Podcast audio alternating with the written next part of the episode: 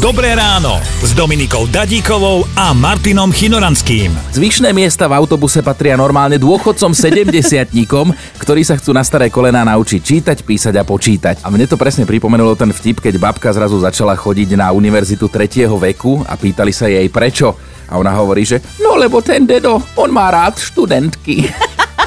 Chytil som telefónny zoznam ešte z tej strany, kde to je zošité, som sa sústredil, sústredil, Aha. nahromadil som energiu, šklbol som a trošku som porušil ten obal a boleli ma palce, tak som sa na to vykašľal.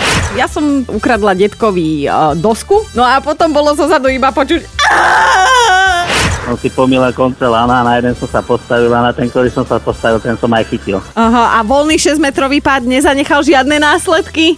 Hej, však otlačený kýbel na ryti a tie také dve uška plechové som mal zarezané do zadu. Laci, vedel by si ešte dať ten Tarzanov pokrik? Laci, nie. Laci, poď. Ale Tri, čo si? štyri.